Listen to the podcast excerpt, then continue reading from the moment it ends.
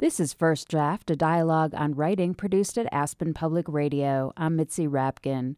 First Draft highlights the voices of writers as they discuss their work, their craft, and the literary arts.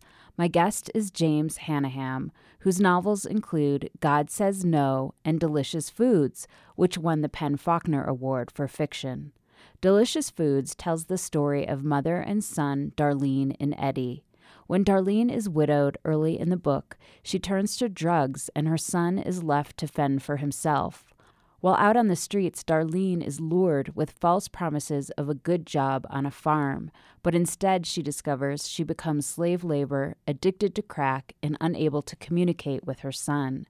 We began the interview discussing how Hannaham alighted on the plot, particularly the element of Darlene being enslaved and kept addicted to crack. Uh, well, sadly, there is a basis in nonfiction. I was reading a book called uh, Nobodies by a guy named John Bowe. The the book is a, a a series of accounts of labor abuse around the world, actually. So each chapter deals with a different sort of neo-slavery kind of situation in the modern world.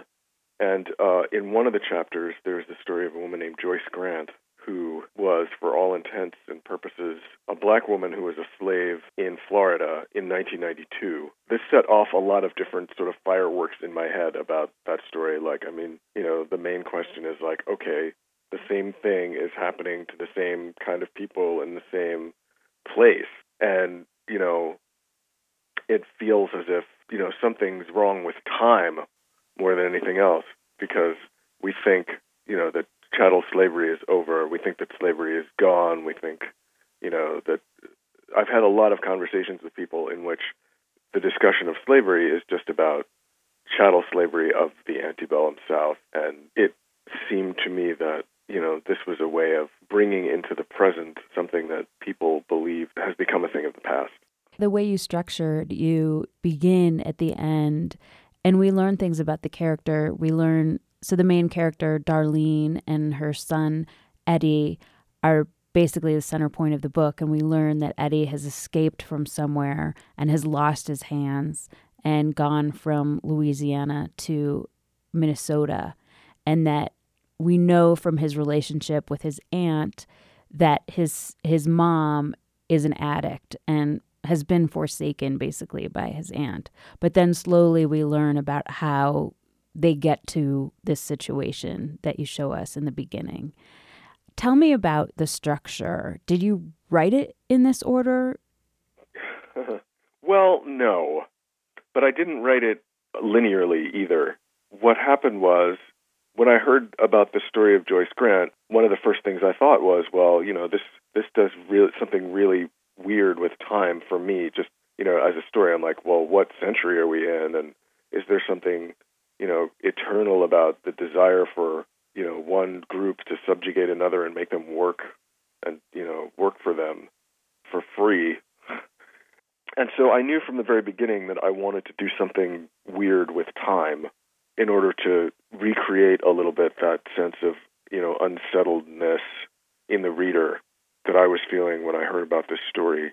So I, I set about writing it out of order in a way that would help you understand different aspects of the story without needing it to be linear, right? So so the book moves forward in terms of information a lot more than it does in terms of time. So like there are hopefully anyway the way that it's supposed to work is that like each chapter provides another kind of layer of information about about the story and what you know what led up to the story but it doesn't go from like in a chronological kind of way.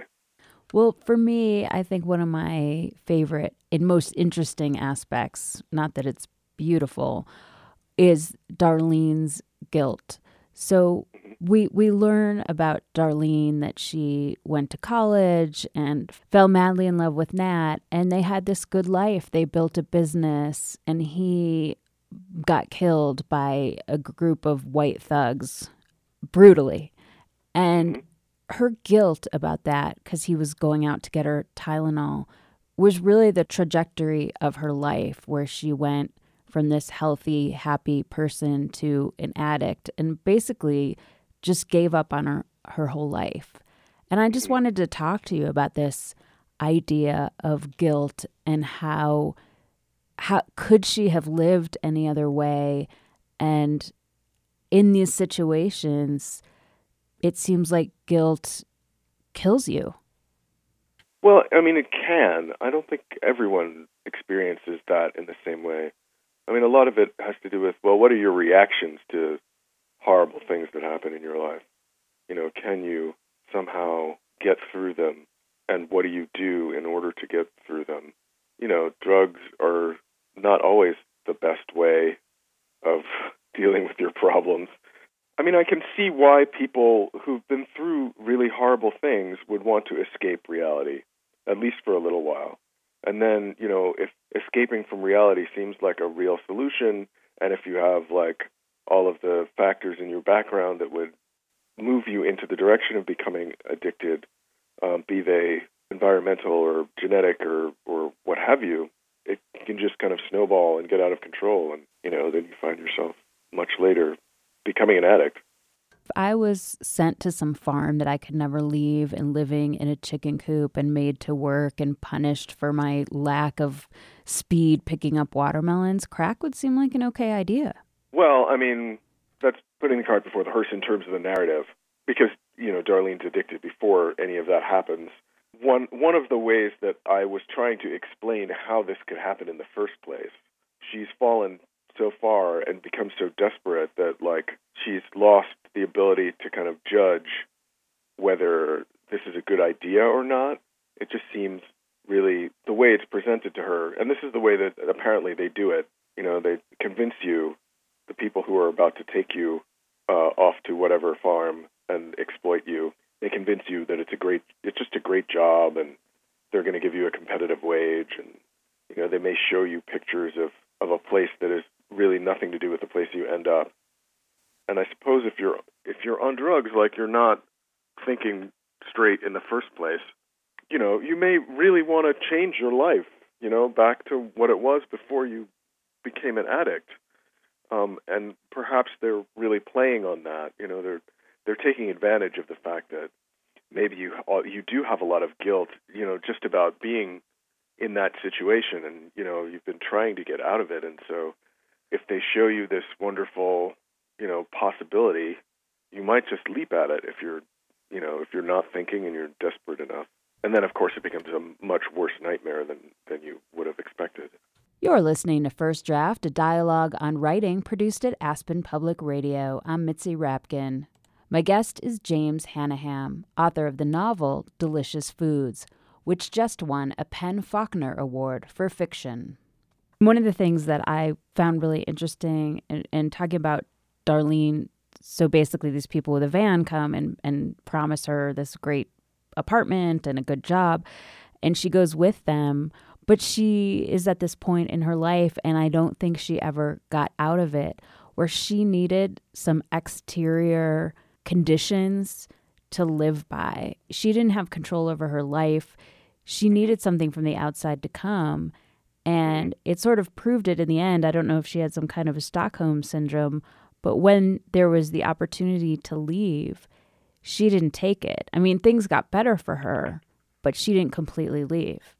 I'm not exactly sure why Darlene decided not to leave. I think there are a couple of reasons, but I feel like I had as I was writing it, I thought of three different reasons why she wouldn't leave. And maybe none of those three was as strong as the three of them together, but there was this sense of, you know, well she's well she's addicted to crack and that's really what she wants.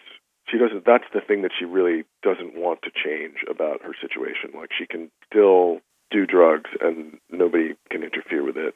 She's also involved with Sextus, who is the owner of the farm, in some way. I'm not sure what that relationship is.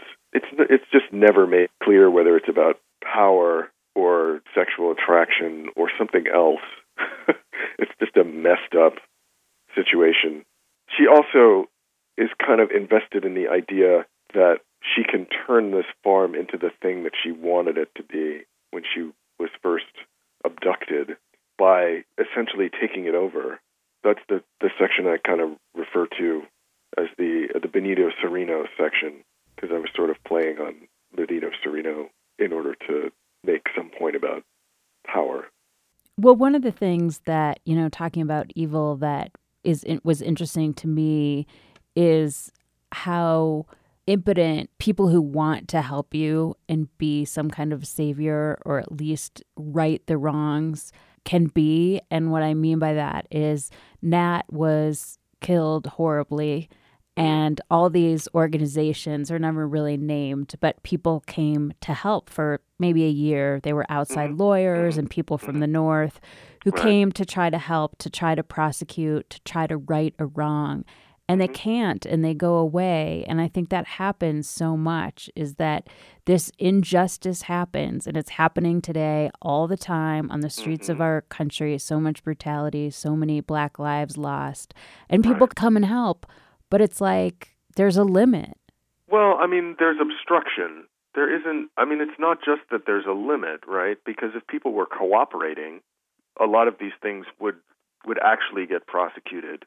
If anybody was working to find the evidence, uh, you know, in this in the case of in Nat's case, like nobody really wanted to solve the case because they were essentially closing ranks right? There's this community that is basically saying, I mean, Nat was was trying was a community organizer. He was trying to register people to vote. He was trying to channel the anger of you know the mostly suppressed anger of a lot of his uh, neighbors and and friends who were you know gathering at this uh, grocery store. And when you know the the white supremacist power structure got wind of it, they um, they essentially had him assassinated and then you know nobody you know nobody on his side was in power you know they managed to to cover it up. I mean this is this is like kind of thing that's happened so many times it's like it's absurd. And of course you know it's not limited to the south obviously because you know as as we've seen in the last few years more strikingly but not you know more frequently it's it's become more prominent in the media let's say so we're seeing all this before our eyes a lot more. But the fact of the matter is that it's been going on for a long time in the same way. And that's one of those other things about time that I was trying to mine a little bit with the with the uh, the story because there are so many ways in which there's a lot that hasn't changed and there are you know fundamental things that if they don't change keep a lot of other things from not changing. For me there was something in your book on page 10 that sort of reminded me of, of time and history. And he wrote, um, Everybody black knows how to react to a tragedy. Just bring out a wheelbarrow full of the same old anger, dump it all over the usual frustration, and water it with somebody Ada's, all of which Bethella did. She's the aunt. Then quietly set some globs of genuine awe in a circle around the mixture, but don't call too much attention to that. Mention the Holy Spirit whenever possible. Bethella shook her head and spoke hazily of the Lord's plan. Can you just tell me about writing this? As soon as you begin to even scratch the surface of black history, not actually not even just in the United States, but like around the world, you start hitting all of this extremely gothic stuff, you know, and it's it's so extreme sometimes that you're like, you know, if I put this in a book, nobody's going to believe it. One of my favorite books to kind of go back to and ponder is uh, we Charge Genocide, which is the case that was brought to the UN defining the relationship of black Americans uh, and white Americans in this country as a genocide. And a lot of book consists of little stories, little. I mean, it's sort of, um, it's sort of, you know how like the beginning of uh, Claudia Rankine's book Citizen, which is an, an amazing book. There's kind of a litany of um, microaggressions. Everybody's talking about microaggressions. Well, we charge genocide as like macroaggressions. These are like some of the really bad things that have happened, sometimes to quite prominent members of of society, like you know, musicians and actors, people who are well known, get treated like shit, essentially. Um, and there's just a ton of them. My point is there is just there's just so much injustice that you you you can't even you can't get away from it. And so you're charged with dealing with it in ways that are also a little bit rote. I mean, it's not that you're you don't feel it, but it's just like, oh, here we go again. You're listening to First Draft, a dialogue on writing produced at Aspen Public Radio. I'm Mitzi Rapkin. My guest is James Hannaham, author of the novel Delicious Foods, which just won a PEN Faulkner Award for fiction.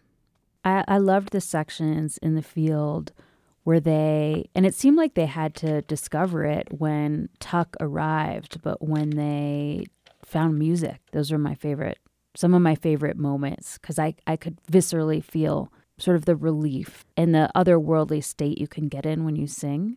And, and it definitely reminded me of, of sort of maybe some of the history of, of black music in America. I thought there was something romantic in the fact that he is a blues musician and he's kind of losing his audience and it seems like you know the the genre is a little moribund to him anyway. And he's a little bit given up but there's still there's still something about his identity and his character that makes him unable to put it down. And i guess that scene which came kind of late actually i feel like that was a relatively late addition to to in the editing process of that that scene it would it still was a, a source of coping. It was a it was a coping mechanism for him still, even after it seemed as if he'd given up. Like it was still something he was doing, whether it uh, benefited him in a financial way or not. Do you think that it it benefited the people in the field to just find music? Sure, in in whatever way. I mean, that's isn't that part of what art can do? Is like to lessen your pain in some way. I mean, especially music, singing, that kind of thing. I, I would think that it's a way of passing the time and acknowledging your feelings and creating a kind of social experience, a shared experience. Acknowledging shared pain, I think, is a big part of you know what what is happening in that that scene anyway. Which is why they want to shut it down. You know, you can't have oppressed people like banding together or anything. Can you talk a, a little bit about the your decision to make the voice of Crack, Scotty, be the narrator for Darlene's sections?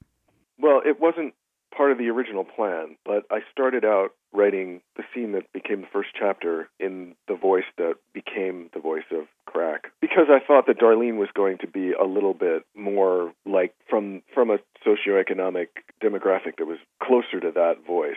And then I changed that idea, but I had still been writing this voice and really enjoying writing that voice. So I had to do this thing that I sometimes do where I had to ask myself, well, if it's not really her inner voice, well, who is it? Who is speaking? Or is there a way to make make it so that I can still write this voice and have it speak for her? I mean, one of the things that occurred to me was that it could be the voice of the drug. It was a decision that made me think, well, nobody's going to like that.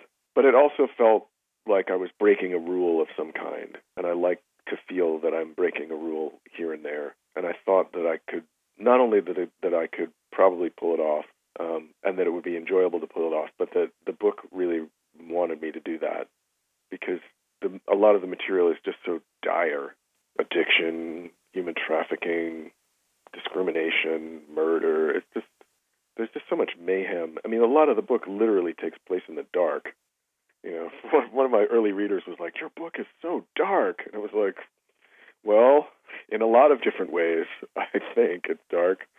Um, and so um, Scotty really provided a way of infusing the whole thing with a little bit of sick humor, and that helped me to get through the writing of the book itself too. Tell me about some of your literary influences. Can you read a passage from an author that speaks to you as a writer? Yes, I think I I can do that. I was looking around for something like this, and I think I came up with it's this strange passage from John Cheever, of all people, in an otherwise not that great book, Bullet Park. There's this account of what I would refer to as radical tenderness. My sudden infatuation could be put down as immature, but the truth of the matter is that I frequently fall suddenly in love with men, women, children, and dogs. These attachments are unpredictable, ardent, and numerous. Um, and there's an example of each demographic, but I was going to read the one that's about dogs. Although I'm not really a dog person. But. As for dogs, I will also confine myself to a single example. In the spring, I went out to Connecticut for a weekend with the Powerses. After a lunch on Saturday, we decided to climb what they called a mountain. It was, in fact, a hill. They had a dirty old collie named Francie who came along. Near the summit, there was a steep rock face that was too much for Francie, and I picked her up in my arms and carried her to the top. She stayed at my side for the rest of the climb or walk, and when we returned, I carried her down the steep stretch. While we had cocktails, Francie stayed at my st- side, and I roughed the fur on her neck. I was just as pleased with her company, I think, as she was with mine. When I went upstairs to change, Francie came along and lay on the floor. I went to bed at about midnight, and just as I was about to close the bedroom door, Francie came along the hall and joined me. She slept on my bed. Francie and I were inseparable on Sunday. She followed me ever I went, and I talked with her, fed her crackers, and roughed and caressed her back. When it was time for me to leave on Sunday, Francie, while I was saying goodbye, streaked across the driveway and got into my car.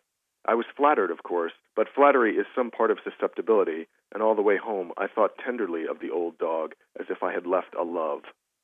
And what is it about that that moves you? I mean, I mean, I think the the cumulative effect of it is quite.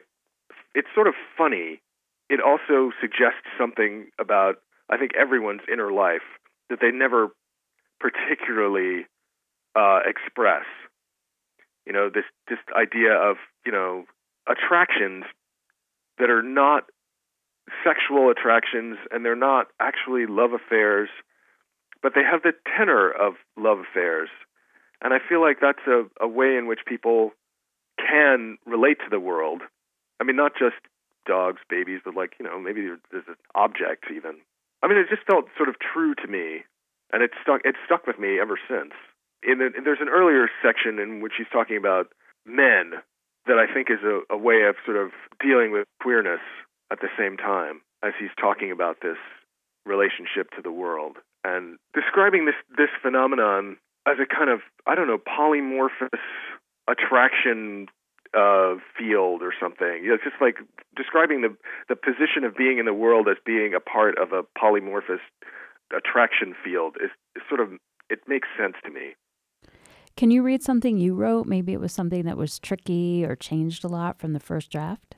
So I think I'm going to read a little bit of the end of my first book. It was one of those moments that kind of happened magically, and I, I didn't end up changing it that much.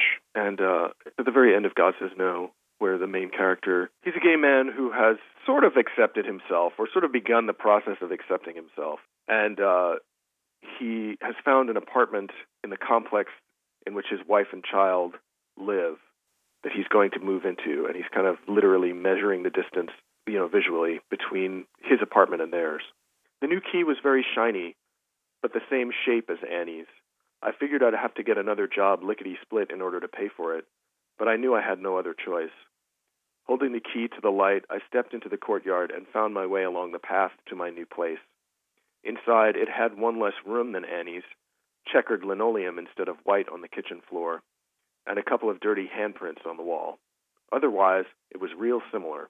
My footsteps rang out in the empty apartment as I took a look at all the rooms, thinking of good things that might happen in them birthday parties, Sunday mornings, Christmases. Moving back in here made me feel a little foolish. I had gone next door by traveling around the world in the wrong direction. I walked over to the living, living room window, took down the for rent sign, and paused to appreciate my new view. Across the courtyard on the second floor, I could see my daughter's window through the shade trees. I could look up and see her there. She could look down and I'd be here. Nope, it didn't seem far at all. And tell me why you chose this. I think endings are really difficult.